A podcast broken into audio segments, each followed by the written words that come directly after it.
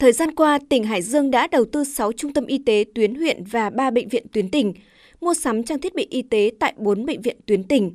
Hải Dương cũng đạt mức 11 bác sĩ trên một vạn dân, vượt so với mục tiêu nghị quyết Đại hội Đảng bộ tỉnh lần thứ 17 đã đề ra đến năm 2025.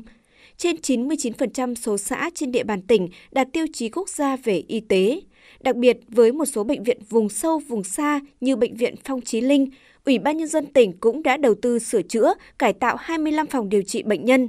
Thăm và chúc mừng các y bác sĩ Bệnh viện Phong Chí Linh, Trung tâm Y tế huyện Nam Sách nhân kỷ niệm 69 năm Ngày Thầy thuốc Việt Nam, Chủ tịch Ủy ban Nhân dân tỉnh Hải Dương Triệu Thế Hùng ghi nhận và đánh giá cao nỗ lực của lực lượng y tế địa phương nói chung và các y bác sĩ Bệnh viện Phong Chí Linh, Trung tâm Y tế huyện Nam Sách nói riêng trong điều trị, chăm sóc các bệnh nhân.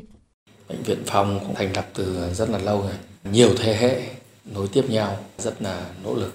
Một nơi mà có những cái bệnh cũng là khá là đặc biệt. Đồng chí đã hết sức nỗ lực vừa làm công tác chuyên môn vừa làm công tác động viên tinh thần chăm sóc người bệnh. Chúc các đồng chí tiếp tục hoàn thành tốt nhiệm vụ.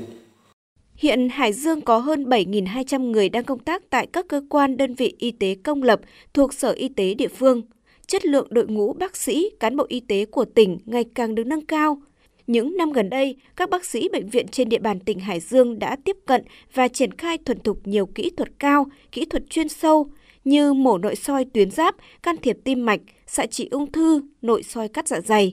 Tuy nhiên, tình trạng thiếu nhân lực ngành y vẫn diễn ra ở nhiều huyện trên địa bàn tỉnh Hải Dương, với 51 trên 325 trạm y tế cấp xã chưa có bác sĩ.